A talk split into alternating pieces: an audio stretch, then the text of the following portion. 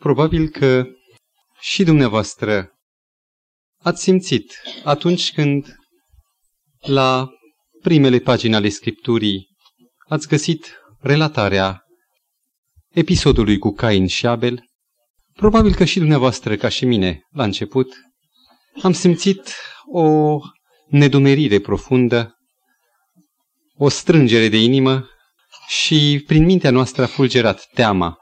Nu cumva în relatarea aceasta de început a Scripturii, în Geneza, capitolul 4, nu cumva Dumnezeu se manifestă arbitrar, nedrept, primind pe unul și lepădându-l pe altul? Aș vrea să citesc, ca introducere foarte generală, acest fragment din Geneza, capitolul 4, de la versetul 2, partea a doua. Abel era cioban, iar Cain era plugar. După o bucată de vreme, Cain a dus Domnului o jertfă din roadele pământului. Abel a dus și el o jertfă din oile întâi născute ale turmei lui și din grăsimea lor. Domnul a privit cu plăcere spre Abel și spre jertfa lui, dar spre Cain și spre jertfa lui n-a privit cu plăcere. Cain s-a mâniat foarte tare și i s-a posomorât fața.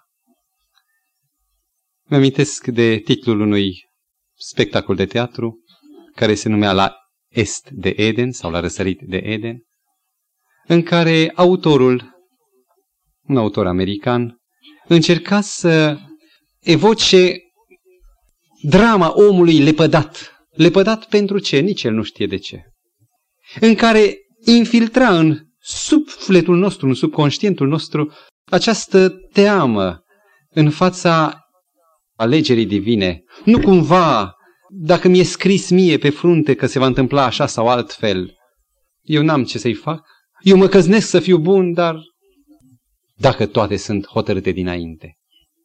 Ei bine, stimați ascultători, pornind de la acest element care ne introduce din nou, ne pregătește mintea și sufletul de a intra exact acolo unde am rămas data trecută, descoperim că Dumnezeu, un Dumnezeu bun, atotputernic și Dumnezeu al iubirii, cum ni se descoperă în Scriptura întreagă, atunci când intră în relații cu oamenii, intră după anumite criterii. Rețineți, vă rog, Cain, întâiul născut al pământului, nu era un ateist? Nu era necredincios, infidel? Nu era un neinteresat, dezinteresat de a câștiga relația cu Dumnezeu, părtășia. Dovadă că atunci când n-a fost primită jertfa lui și Dumnezeu n-a privit cu plăcere spre el, s-a mâniat, s-a întristat puternic. Deci era un doritor de a intra în părtășie cu Dumnezeu. Nu se închina altui zeu, era unicul Dumnezeu, lui ca și Abel, lui se închina. De ce atunci n-a fost primită jertfa lui?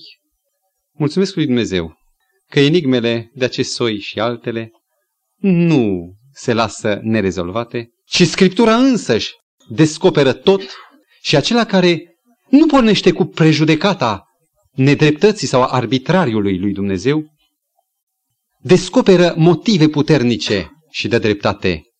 Și anume, jertfa aceasta pe care Dumnezeu o aștepta din mâna lui Abel ca și din mâna lui Cain, trebuia să conțină sânge. Doar ca un fapt divers, dacă vrea cineva să citească pentru el acasă, din Evrei, capitolul 9, cu versetul 22. Și după lege, stă scris, aproape totul este curățit cu sânge și fără vărsare de sânge nu este iertare, vizând spre Domnul Hristos ca marele miel al lui Dumnezeu, care și-a dat sângele lui și prin sângele lui există intrare la Tatăl. Iar atunci când Abel venea cu mielul din care curgea gâlgăind sângele mărturisea credința în mielul lui Dumnezeu prin care va intra. În timp ce Cain, care știa această prescripție a lui Dumnezeu, care știa pretenția lui Dumnezeu de a recunoaște mântuirea care o lucrează nu omul, ci Dumnezeu, nu prin coproducție, cum spuneam data trecută, ci prin intervenție unilaterală din dragostea lui Dumnezeu, salvându-l pe om. Cain, pentru că n-a dorit să țină cont de doctrina jertfei. Și a spus, mă închin tot lui Dumnezeu, tot pe El îl iubesc. Cred în El, dar după părerea mea, după punctul meu de vedere, după dogma sau doctrina mea, n-a fost primit. Importă doctrina în închinare? Sau contează doar să fii sincer și binevoitor, să cauți pe unicul Dumnezeu, dar într-un fel, într-altul, nu contează atât de mult, sunt forme. Mă întreb oare și vă întreb, contează oare doctrina, dogma, atunci când îl căutăm pe Domnul Hristos? Din cauza unei voite sau prin neglijență, greșeli de doctrină, Cain n-a putut să fie primit. Și acest om care n-a fost ateist, a fost credincios, într-un fel credincios, credincios în Dumnezeu, dar după părerea lui, n-a vrut să țină cont de prescripția lui Dumnezeu, a rămas neprimit de Dumnezeu. De aici toată tragedia în care se afundă Cain, despărțirea definitivă și iremediabilă, pentru că nu mai dă voie Duhului Sfânt să lucreze în inima sa. În Psalmul 40 cu versetul 6 e scris un text plin de greutate, care zice, e un psalm profetic vorbind despre Domnul Hristos, dar un psalm care descoperă un adevăr profund. Tu nu dorești nici jertfă ce a adus Abel, nici dar de mâncare cu care a încercat să se apropie Cain, nu după prescripție, ci mi-ai străpuns urechile, ceea ce în vechime însemna o deplină predare prin ascultare. Dacă Dumnezeu ne cheamă, respectând liberul nostru arbitru, să venim spre El, să-L cunoaștem pe El, o cere sau deschide ușa cu condiția ascultării, bunăvoinței mele de a mă subordona prescripțiilor pe care El le-a lăsat în Scriptură. Și dacă oamenii au altă părere care nu sunt ale Scripturii, eu trebuie să aleg între Dumnezeu sau părerea oamenilor. Amintiți-vă că suntem într-un ciclu în care dezbatem personalitatea, lucrarea Domnului nostru Isus Hristos și în care, la punctul acesta, suntem în jurul unei probleme, eu cred că cheie pentru creștinătatea de astăzi. Creștinism, creștinism. Credem, credem, Isus, tot Isus. Exact ca și Cain și Abel. Dar atenția care se cerea să se dea cuvântului, prescripțiilor, doctrinei pe care Dumnezeu a lăsat-o nu întâmplător în această carte, Scriptura, care este aceeași, identică, în orice limbă și în orice traducere. Atenția față de doctrină este din ce în ce mai abandonată. Oamenii vor să facă teologie, dar fără Biblie. Doctrina nu mai are importanță.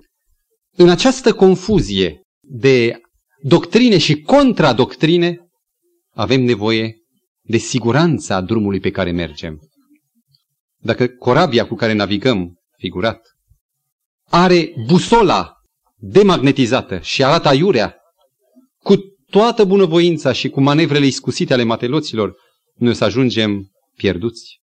Avem nevoie să cunoaștem pe Dumnezeu și avem nevoie să avem acea dimensiune a smereniei, a uceniciei, a copilului, de a asculta, de a ne face doritor să cunoaștem care e voia lui Dumnezeu, cu riscul ca această voie descoperită să ne pune în conflict cu ceea ce știam înainte, cu doctrine omenești și nu biblice. Dacă considerați, așa cum consideră mulți creștini astăzi, creștini poate între ghilimele, că Dumnezeu a dat un adevăr, a dat oamenilor, iar omului îi revine acum să cotrobăie prin acest morman de adevăr și să scoată, cum se scoate dintr-o mină minereul, să scoată după priceperea lui o doză mai mică sau mai mare din adevărul lui Dumnezeu, dacă acceptăm deci această viziune umanistă în care omul este factorul activ și el cercetează și cunoaște și își saltă nivelul cunoașterii lui, atunci ai drept ca cunoștința despre adevăr să fie relativă, într-o permanentă creștere, deci evolutivă, să crească, ceea ce știam până ieri să fie nevalabil astăzi după ce am cunoscut mai multe și e numai normal. Deci pe lângă faptul că această viziune acceptă evoluția cunoașterii, scripturii și adevărului, e numai normal ca nu numai eu sunt scormonitor în acest munte de adevăr și e normal ca și alții să aibă alte fragmente din adevăr. Și atunci cel mai bun lucru ar fi să sintetizăm totul într-una singură, într-o concepție unică și să găsim părticele de adevăr în toate. Aceasta este doctrina sau viziunea umanistă despre adevărul lui Dumnezeu, despre Biblie, care hrănește în mod special ideea progresului și a evoluției, a depășirii și a negărilor anterioare și a ecumenismului, a strângerii la oaltă a tuturor convingerilor religioase. Ne-am propus, cu ajutorul lui Dumnezeu, pentru care ne-am rugat, să încercăm să înțelegem ceva din această soluție pe care o dă Domnul Hristos la multele confuzii legate de doctrina. Și am dorit ca să nu primim un răspuns fragmentar, singular. Care e ziua adevărată? Asta sau cealaltă? După părerea mea, problemele niciodată nu trebuie spuse așa. Ele, părticelele formează o sinteză, un adevăr larg, unic. Și acela care dorește să cunoască pe Dumnezeu prin doctrină, după cum pietricelele de mozaic formează toate împreună un mare tablou și o imagine, adunate la oaltă, trebuie să avem mai întâi o viziune de ansamblu și atunci vom înțelege prin iubirea lui Dumnezeu, prin prisma Domnului Hristos, toate doctrinele în sensul în care ele le descoperă pe El. Mi-amintesc de anumite situații prin care am trecut eu și probabil și dumneavoastră. Am avut nenumărate dezbateri cu neadventiști sau cu protestanți, neoprotestanți, culte istorice. Și mi-amintesc când, întâlnindu-se bunăvoințele noastre asupra unui punct în care nu conveneam, nu ne mai înțelegeam. Și fiecăruia îi se părea că cel de lângă el este alunecat, e rătăcit. La un text exista un contraargument. Și lucrurile puteau înainta ore în șir, neclindindu-se nici unul de pe poziția pe care se afla. Cu aproximativ doi ani în urmă, măcar că sunt sigur că sunt poate ultimul care ajung la aceste înțelegeri, citind o carte am descoperit o cheie care explică toate cauzal, mergând nu la rămânând la suprafața rănilor, ci mergând la adânc, la cauza bolii. Atunci când există discuții nearmonice, să zic, cu disonanțe, atunci trebuie să ne întoarcem, să înțelegem mai întâi de ce suntem așa și apoi se vor lămuri și amănuntele. Dați-mi voi să vă împărtășesc ceea ce urma să fie partea a doua a temei de vinerea trecută. Acest ceva care mi-a deschis câmpul, orizontul, mi-a dus lumină să înțeleg de unde atâtea doctrine, de unde atâtea tradiții, de unde tradiția în sine, așa cum o concepe, așa cum vorbește eh, creștinul istoric despre ea. Am avut ocazia să citesc unele documente ale istoriei creștinismului. În mod special mă bazez pe trei mari enciclopedii pe care le-am consultat acum de curând ca să îmi renoiesc cunoștința. Dacă doriți să mă verificați, e vorba de Marea Enciclopedie a secolului XIX cu semnătura lui Pierre Larousse, marele enciclopedist pe ea, tipărită în 1874, apoi un lexicon german al lui Myers, din 1910 aproximativ, și în sfârșit o altă enciclopedie care mi-a fost îndemână, franceză, din 1930, în care articole mari, bogate, comunică ceea ce ar trebui orice creștin să știe. Îmi pare rău că atât de târziu am aflat aceste adevăruri.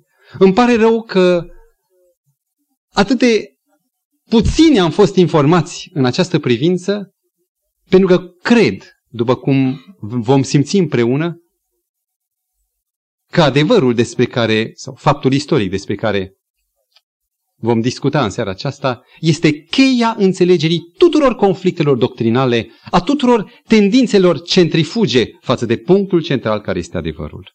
Ați auzit, probabil, vorbindu-se despre un curent care pentru mine a fost enigmatic multă vreme, despre care am auzit, dar nu știam ce însemnează, și anume gnosticismul. Vă spun, probabil împărtășim același punct de pornire pe care l-am avut și eu acum doi ani. Nu-mi spune nimic termenul acesta în afară de etimologia cuvântului care însemnează a cunoaște. Gnosis, cunoștință sau inițiere. Se vorbește astăzi în filozofie despre gnosiologie, pornind de la aceeași rădăcină. Să știți că nu are nimic a face cu ceea ce a fost gnosticismul în secolele 1, 2 și 3 ale erei creștine. Imaginați-vă o biserică primară, o biserică apostolică, în care erau marile învățături ale apostolilor, în care mai dăinuia încă amprenta lui Pavel, amprenta lui Ioan, amprenta lui Petru, care erau stâlpi ai bisericii. Și imaginați-vă că printre convertiții, printre puternicii care mențineau comunitatea în vigoare, din diferitele locuri ale Asiei Mici, ale Europei, ale Africii, au început să apară încă pe timpul apostolilor o mișcare foarte ciudată și greu de înțeles. Aș dori să citesc din Faptele Apostolilor, capitolul 20, un document al timpului, un document scris prin anul 60 și ceva, de la versetul 29. Pavel nu vorbea doar profetic, el avea dovada unei mișcări ciudate în sânul creștinismului, pe care foarte puțin au estimat-o corect, au înțeles-o în adevărata ei teribilă dimensiune. Știu bine că după plecarea mea se vor vârâ între voi lupi răpitorii care nu vor cruța turma, spunea Pavel. Și se vor scula din mijlocul vostru, auziți, din mijlocul vostru, oameni care vor învăța lucruri stricăcioase ca să tragă pe ucenici de partea lor. Ce claritate! Din mijlocul vostru, creștini! Vorbind nu în mediul păgân, ci în mediul creștin, în favoarea unei evanghelii ciudate, care probabil vor avea și un oarecare succes să atragă pe ucenici.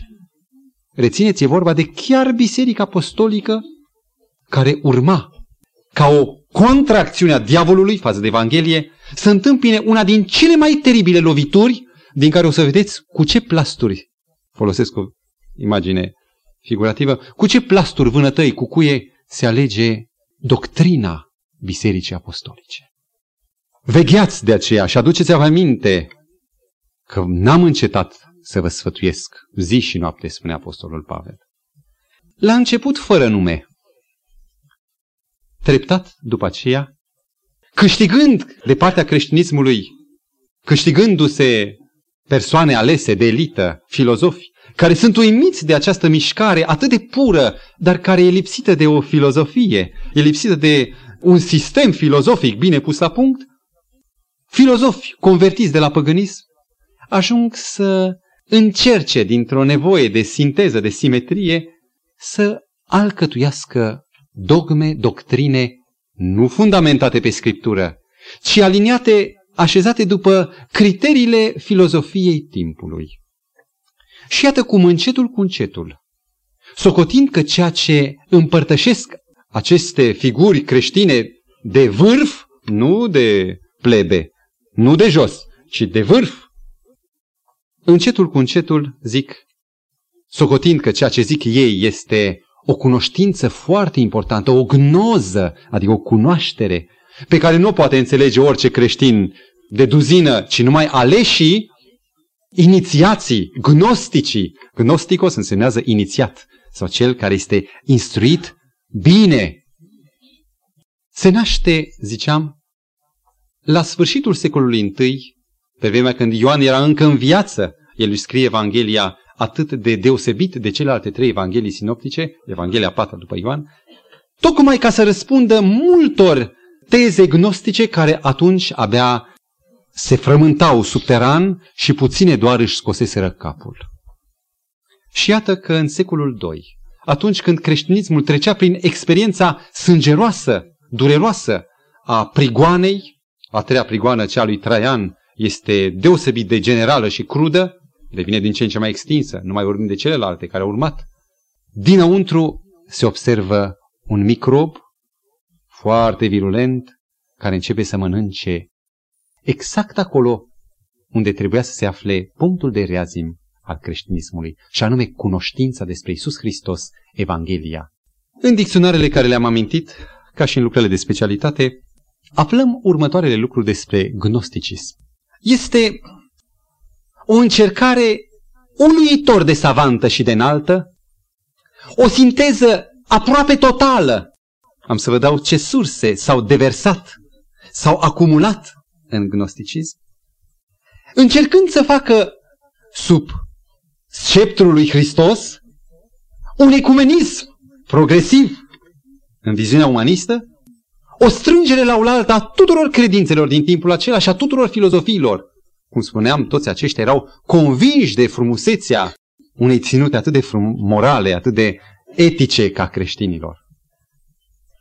În gnosticism se cuprinde sinteza orientalismului s-au descoperit elemente precis budiste, inimaginabil. Eu sunt convins că nu un om a fost autorul acestui sistem. Se află, deci, sinteza orientalismului indian, budist, a dualismului persan, acea religie dualistă a doi zei, unul bun, altul rău. Se află aici misterele grecești, Eleusis, misterele, și misterele egiptene, amestecate cu magie. În gnosticism se află cu falduri bogate astrologia babiloniană. O să vă dau câteva repere uluitoare pentru mine, probabil pentru noi toți, ca să aflăm ce a însemnat aceasta la timpul acela.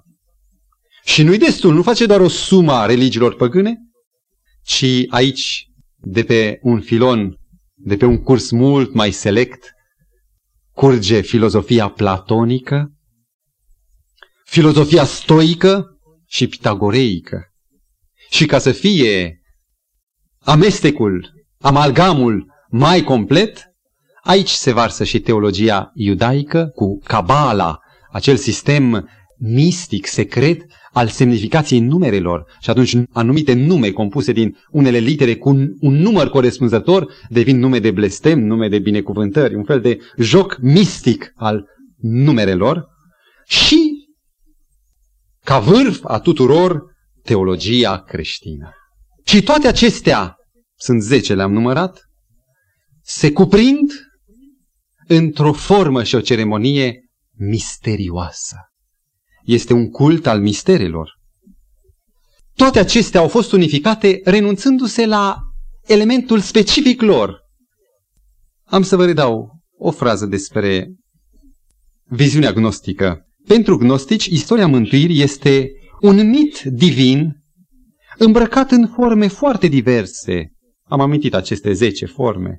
Deși aceste forme toate sunt adevărate și eterne, fiecare are o parte de adevăr. Partea gnosticului este să le unească pe toate. Elementul comun tuturor gnosticilor a fost acest mod de a cugeta liber, cugetarea liberă. Și această cugetare liberă le-a dat aripi gândirilor și în același timp a fost și motivul pieirilor. Pentru că fiecare cap de școală a început printr-o cugetare proprie, liberă, fără dogme anterioare, întemeind un sistem propriu doctrinar, creând alte și alte moduri de a explica, la urmă gnosticismul ajungând un fel de labirint cu multe coridoare bine pavate, dar fără ieșire. Aș dori să vă prezint doctrina gnosticismului. Nu uităm de ce dezbatem aceasta. Nu avem plăcere după o zi de muncă sau după o săptămână de trudă să ascultăm uh, un curs despre istoria religiei sau istoria creștinismului, cu atât mai mult cu cât vorbește despre lucruri care nu ne interesează pe noi. Iubiți ascultători, este ceva esențial în a cunoaște ce a fost gnosticismul și vom vedea că după ce vom urca acest punct mai înalt, vom înțelege atât de bine toate problemele actuale, toate conflictele doctrinale de astăzi și om putea spune oricui, prietene, ceea ce spui tu nu-i de azi, nu-i de ieri, nu-i de o să de ani. Este de pe vremea apostolilor și de după ei. Este o teză rătăcită gnostică. Iată cam ce gândesc mai toți gnosticii în esență. Deci doctrina comună a gnosticilor. Toți cred în Dumnezeu, dar nu Dumnezeul biblic. Un Dumnezeu inaccesibil, un Dumnezeu închis, ermetic, cu care noi nu putem comunica nici nu-l putem cunoaște. este spirit, așa cum spune și Scriptura, dar de la el și până la noi s-a creat o punte printr-o, încercați să vă imaginați, emanație succesivă. Dacă, de exemplu, privim seria numerelor, 1, 1 și cu 1 fac 2, 2 și cu 1 fac. 3 și observăm că multiplicând pe 1 se naște o serie. Ei bine, ei credeau că din Dumnezeul acesta sfânt, absolut, prin emanații succesive, născându-se dintr-unul la altul, dintr-altul al treilea și așa mai departe, o serie întreagă de ființe cerești, dar nu tot atât de înalte, într-un sens degenerativ, într-un sens descrescând, aceste așa numite persoane cerești se numeau eoni, eon, de la aioni, adică ființe veșnice, eoni. Până la urmă, seria aceasta coboară din ce în ce mai mult până ajunge la o serie de acum prea deteriorată. Un eon destul de deteriorat, Dumnezeul Vechiului Testament, zic ei, creează o lume, creator, toți sunt creatori, și creează o lume deteriorată, cum este și el. Semnul deteriorării este materialitatea. Tot ce e materie pentru gnostici este rău. De aici se naște și un conflict permanent, dualismul. Dumnezeul rău cu lumea rea, Dumnezeul suprem cu lumea bună. Vă să zic că creațiunea biblică, pentru care eonul creator a fost Yahweh, spun ei, e total aberant, nereușind să creeze omul decât trupul lui, a făcut apel la, zic unii dintre ei, la intervenția Dumnezeului primar, care împrumută o scânteie din divinitatea sa și o pune în om. De aici, așa numita doctrina sufletului. Sufletul e fărâmă din divin, e nemuritor. Și acum, ajungând la nivelul omului, iată o luptă și un conflict între omul suflet și omul trup. În sfârșit, planul mântuirii, zic gnosticii, ajunge la punctul culminant când, nemulțumit fiind de ceea ce a făcut Dumnezeul Vechiului Testament, acel Dumnezeu suprem trimite un eon primar, și anume pe Hristos, care, după cuvintele gnosticilor, ocupă trupul unui om numit Isus, deci erau doi într-unul, să vedeți ce teorii fanteziste. Și acesta reușește să rupă conflictul materie-spirit, aducând vestea cea bună că omul va fi eliberat de cămașa lui, de colivia lui trupească și că odată prin gnosă, prin gnoză, deci nu prin credință, prin această inițiere, va reuși să se întoarcă sufletul înapoi la principiul lui primar. Gnosticii văd un conflict veșnic între Vechiul Testament și Noul Testament. În Vechiul Testament este Dumnezeul eon inferior, Yahweh al evreilor, a ratat-o, n-a putut să îi scoată pe iudei la capăt și a abandonat. În timp ce Dumnezeul Noului Testament, eonul superior Hristos, se opune legii lui Yahweh care e rea, care nu e bună, îi opune Evanghelia. De aici sufletul omului scânteie, se va întoarce negreșit în nemurire, el fiind o parte din dumnezeire. Ei, cam această doctrină în mare, care este foarte variată, este esența comună tuturora, are o izbucnire la sfârșitul secolului I, crește, câștigă o aderență extraordinar de mare. O să rămânem uimiți când vom vedea ce a reușit să facă această bazaconie sau această babilonie gnostică. În secolul II ajunge culmea și în secolul III încă dăinuiește, dar către sfârșitul secolului III dispare. Ar fi fost bine să dispară, dar nu dispare decât după ce săvârșește un transplant. Nu unul, un transplant complex cu sute și mii de transplanturi și după ce înfige în trupul creștinismului zeci și zeci de stegulețe cu doctrine eretice, cedează ca diavolul în pustie, în fața Domnului Hristos, declarându-se biruit, râzând de izbânda pe care o câștigă în creștinism. Aș dori să vă prezint foarte scurt istoricul școlilor, deci nu viziunea doctrinală, ci cea istorică a gnosticismului. Gnosticii au avut cinci mari centre sau școli importante. Școala palestiniană, care îl reclamă pe Simon Magul ca fiind începătorul. Vă dați seama când au început primii muguri să se arate? Un altul iudeu, Cerintus sau Cherintus, afirmă că Vechiul Testament este descoperirea lui Dumnezeu suprem pentru iudei, ceea ce pentru păgâni corespunde cu religiile păgâne. Deci e același lucru.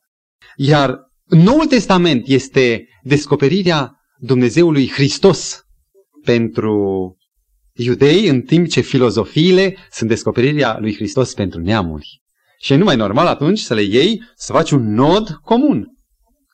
Aceasta e școala palestiniană care are istoria ei, de aici se nasc o serie întreagă de erezii, grupări eretice care influențează și care creează probleme doctrinale bisericii. A doua, școala siriană. Figura proeminentă a școlii siriene, rețineți, toți aceștia trăiesc în principal în secolul 2, 130, 150, 160, în jurul acestor ani. Saturnin sau Satornil, după alte izvoare, care locuiește în Antiohia, capitala Siriei. El este un înălțător al doctrinei că mântuirea însemnează eliberare de trup, care începe mai întâi prin mortificare, asceză, călugărie, vedeți dumneavoastră urmările în creștinism. Un altul care e remarcabil e Bardesanes din Edesa, de fapt Bardishan, un sirian, care găsește marea revelație a gnosticismului în cartea indiană Zenda Vesta. Vreau să vă înfățișez foarte puțin din teoria lui. E pe de o parte caragioasă, pe de altă parte foarte logică. Dumnezeu Tatăl, Dumnezeul Suprem, care este un uh, element masculin, din împreunarea cu elementul feminin, ideea, îmi cer iertare, sunt gândurile lui,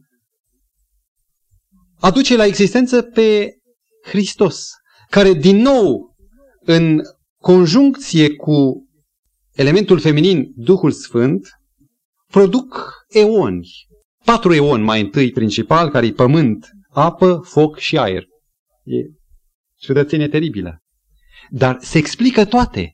În această în crengătură se explică pământul, apa, apoi alți 12 oni care sunt zodiacul. Iată astrologia babiloniană în gnosticism. Mă opresc. A treia școală principală era școala egipteană.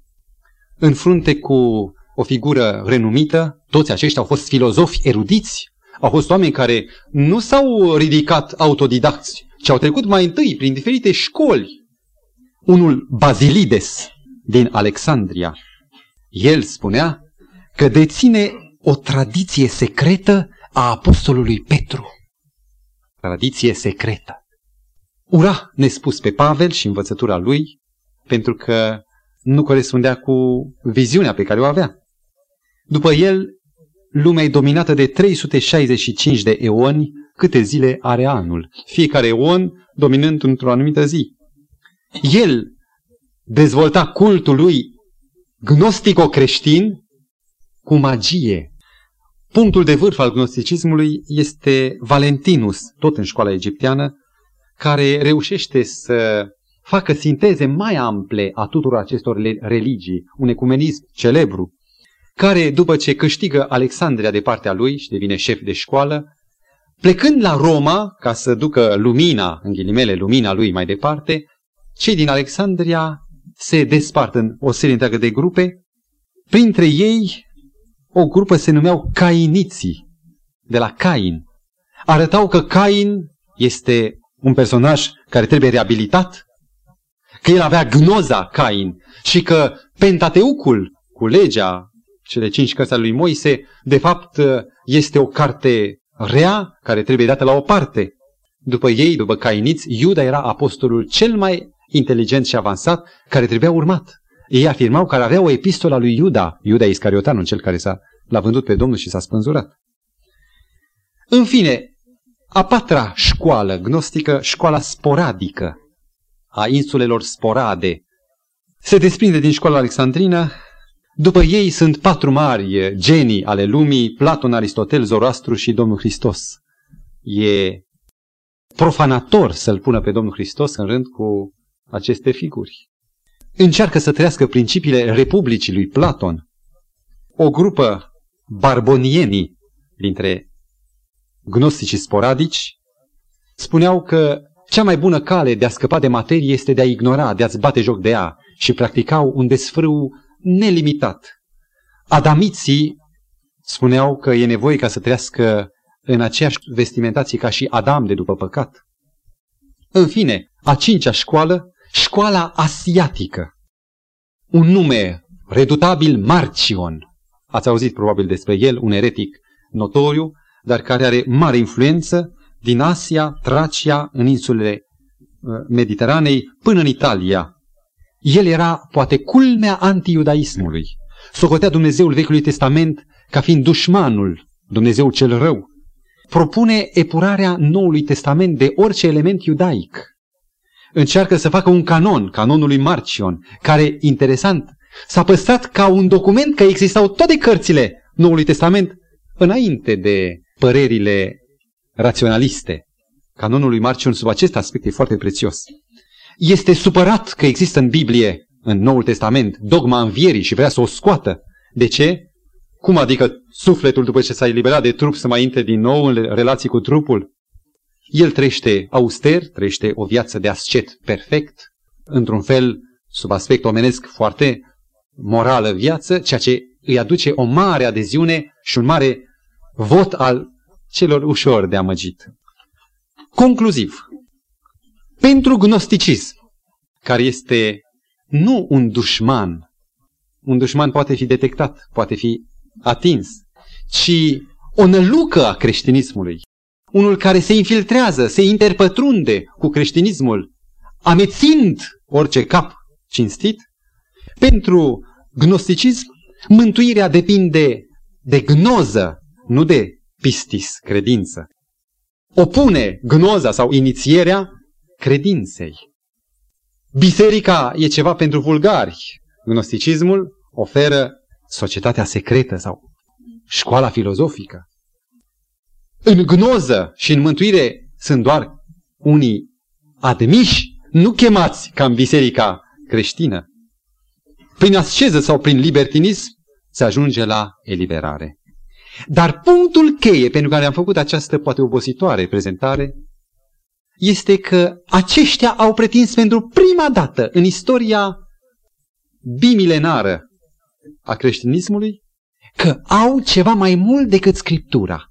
Și știți ce era acest ceva pe care ei îl aveau? Din gura lor, tradiție apostolică. Ei se lăudau, se făleau în fața uh, urmașilor apostolilor că ei au o tradiție apostolică care e secretă, s-a dat doar în taină, aici colo, ușor, și care este unicul mijloc de interpretare a Scripturii. Aș dori să prezint un citat din enciclopedia lui Myers la sfârșitul articolului Gnosticism. E un citat, deci nu este părerea mea. Numărul aderenților gnosticismului este atât de mare încât nu se cunoaște, spune autorul. Gnosticismul s-a desfășurat atât de înfloritor, mai ales în secolul II, și a câștigat atâția aderenți, încât, în mod cert, spune dicționarul, chiar până și cei mai reprezentativi părinți bisericești, care sunt citați ca părinți ai bisericii, deci cei mai reprezentativi părinți bisericești, urcând până în secolul III, datorează gnosticismului multe doctrine împrumutate de la ei. Vorbeam data trecută de tradiție. De unde e ea? Vrem să știm. Totuși, gnosticismul n-a putut rezista împotrivirii tot mai hotărâte a bisericii și ca rod al disputei, biserica își întemeiază un canon al Noului Testament, dar alături de canon, alături de Noul Testament, o, și acum apare un transfer, o tradiție. Filozofia platonico-stoică continuă, ca mai înainte în sistemele gnostice, continuă să se bucure de aceeași autoritate, de data asta în speculațiile și dogmatica părinților bisericii. Iar formele cultului misterelor, taină, mister. Mântuitorul a spus descoperire, apocalipto, a descoperi. Ei zic catacalipto, acoperire, taină. Ziceam, iar formele cultului misterelor continuă să înveșmânteze practicile și sacramentele bisericii rămase. Ce ați înțeles și ce înțelegem noi din această înșiruire? Am în fața mea o listă. Îmi dau seama, iarăși, că timpul e strâmt. Mai avem un sfert de oră. În această listă vă ofer elemente ale tradiției ortodoxe. Nu mă refer la cult ortodox, ci ortodox înseamnă drept credincios, dreaptă credință. Ceea ce au socotit creștinii a fi ortodox, adică drept credincios. Vă prezint o listă a tradiției, a unor declarații a părinților bisericești. Să vedem în ce fel au apărut elemente străine de Noul Testament, străine de Scriptură în ansamblu, care au căpătat din ce în ce mai multă autoritate, până astăzi, încât oamenii creștinii de azi se ceartă pro și contra pe baza acestor două sau acestei dispute necunoscute din păcate, și anume disputei gnosticismului cu creștinismul primar. Vrem să reținem la început că tradiție, la început de tot, în sensul în care e folosit azi termenul, tradiția nu a existat deloc la Biserica Apostolică. Era doar tradiția scripturii nescrise, care atunci când a fost scrisă, s-a circumscris. Era totul în scriptură. La început, când apare lovitura gnosticilor, apare o tradiție vagă în biserica ortodoxă, doar ca o replică la acuzațiile gnosticilor, și anume, la noi altfel e, sau noi facem așa, noi știm așa. Nu o tradiție dogmatică, ci un fel de ripostă a modului cum reprezentanții bisericii gândeau. Așa a înțeles X și Y. Un fel de punct de vedere comun. Mai târziu, în biserica ortodoxă, adică drept credincioasă, nu agnostici, apare tradiția ca un sumar al tuturor pledoariilor de apărare sau apologiilor, cuprinzând părerile cutărui sau cutărui teolog, unele discutabile, dar care la data aceea mergeau, aveau succes. Și în final, printr-un proces foarte complicat, apare actuala tradiție, care este un fluviu atot cuprinzător, care adoptă elemente favorabile față de punctul pe care îl prezentau ei, favorabile din gnosticism. Li se părea că e util să te reazim, cum e vorba, l-am biruit cu arma lui sau l-am biruit pe terenul lui. Luând din gnosticism tot ceea ce îi se părea unui apologet că e favorabil, incluzând toate părerile teologilor. În enciclopedia la rus apare o frază pe care vă le dau. În tradiția creștină există o ramură gnostică legitimă. Se socotește într-adevăr, se recunoaște că există o linie în creștinism, o linie gnostică, dar care rămâne în cadrul bisericii, din care făceau parte Clement, din Alexandria și Origene. Iată câteva fragmente ale mărturiilor acestor părinți bisericești, să vedem în ce măsură se confundă cu ceea ce s-a prezentat despre gnosticism. Origene din Alexandria, 200-250, afirmă că adevărul nu poate fi definit decât prin tradiția bisericească și cea apostolică, în prefața cărții lui De Principiis. Deși a fost un părinte al bisericii, învățătura lui a fost declarată eretică, dar primită.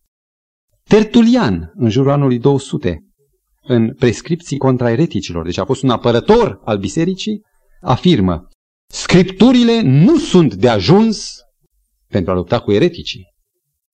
Deci apare o tradiție de ripostă din interior.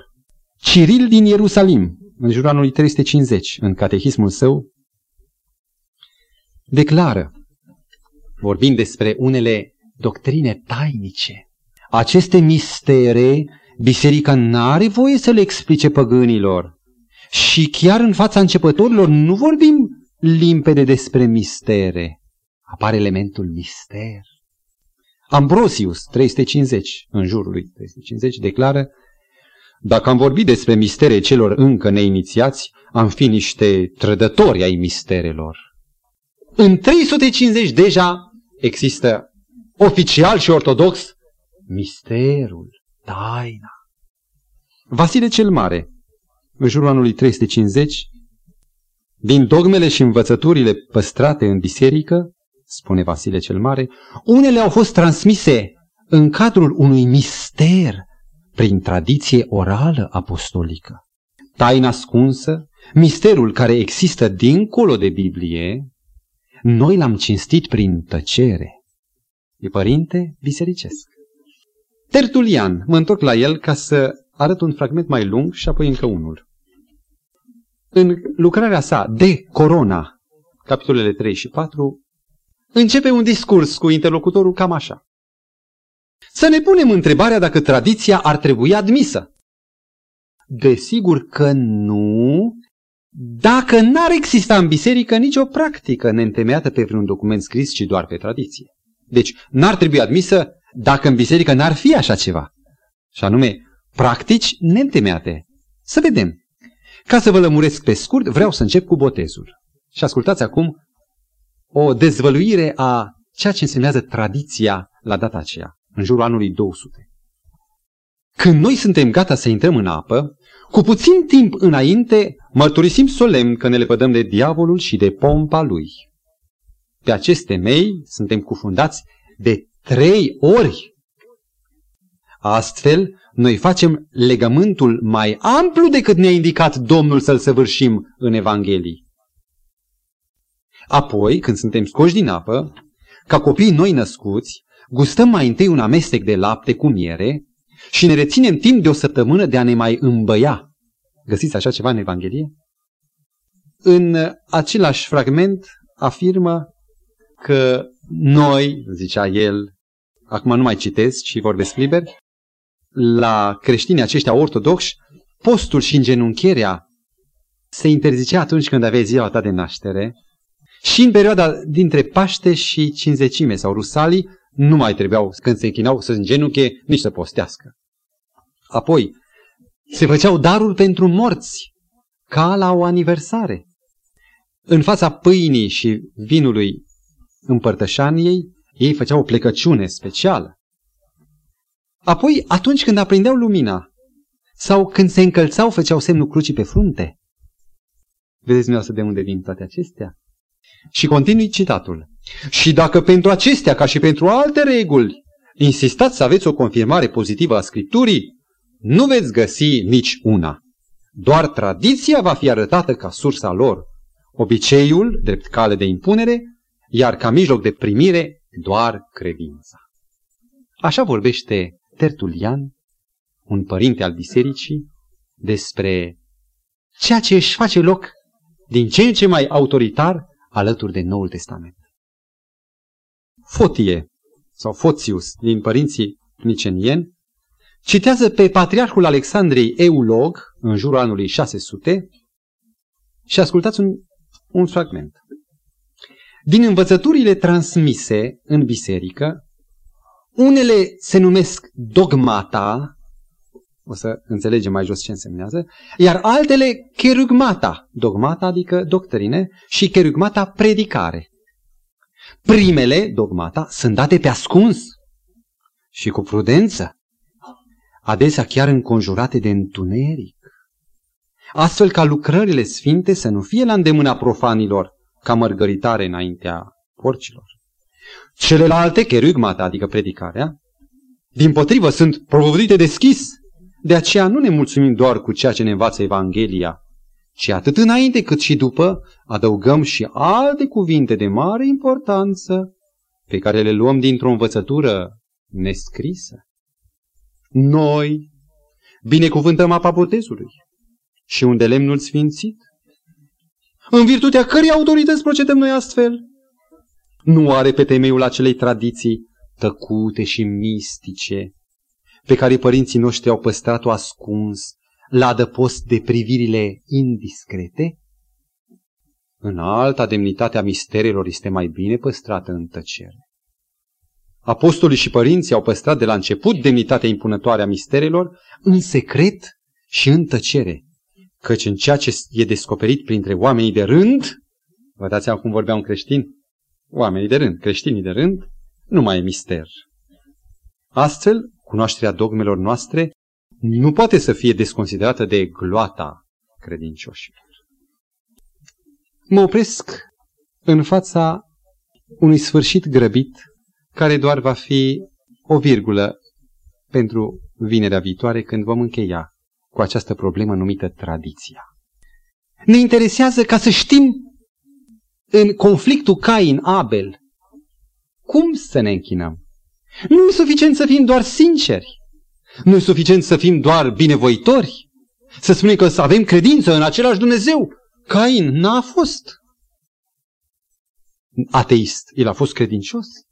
Dar în felul în care ne închinăm, contează atât de mult dacă stau pe bază, pe stâncă, sau dacă stau pe mlaștina sau nisipul mișcător al tradiției omenești. Îmi pare rău că nu am timpul acum.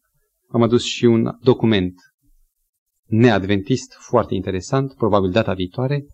Am fi dorit să știm care este punctul de vedere al Domnului Hristos față de aceste tradiții, care vedeți cum au apărut, nu prin Duhul Sfânt, ci rodul unei atingeri, a unui contact, a unei coliziuni între creștinism și gnosticism și știți dumneavoastră că în urma oricărei coliziuni sau ciocniri rămân urme din obiectul lovit pe peretele sau în profunzimea corpului care se lovește.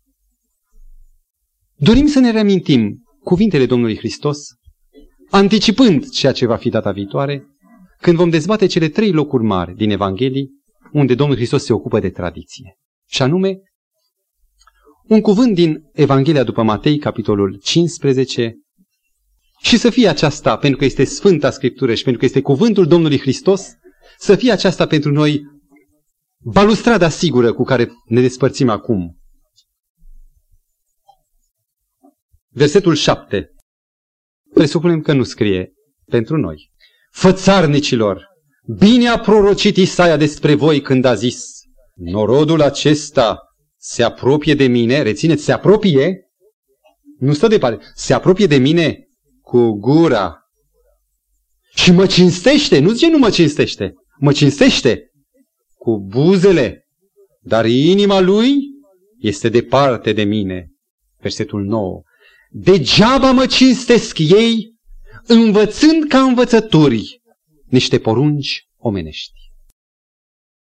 Chiar dacă am comprimat într-o oră mult despre gnosticism, o să avem ocazia, cu ajutorul lui Dumnezeu în orele de vinerile viitoare, să ne întâlnim din nou și din nou de izvoare amare, fie ascetismul, călugărie, fie nemurirea sufletului, fie iad, purgatoriu și altele, fie despre lege sau antilege, despre inutilitatea Vechiului Testament, că avem noul, o să ne întâlnim de aceeași sursă, de același vrăjmaș, care a dat o atât de sensibilă, atât de subtilă lovitură bisericii de la început.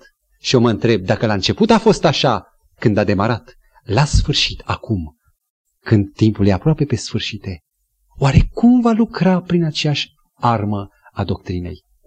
Facă bunul Dumnezeu să avem parte de o bogată iluminare a adevărului pur evanghelic, adevărului dat sfinților odată pentru totdeauna și să putem spune că piciorul nostru nu stă pe nisip, ci clădim pe Isus, pe Evanghelie, pe stâncă și aceasta să fie convingerea și asigurarea tuturor. Amin.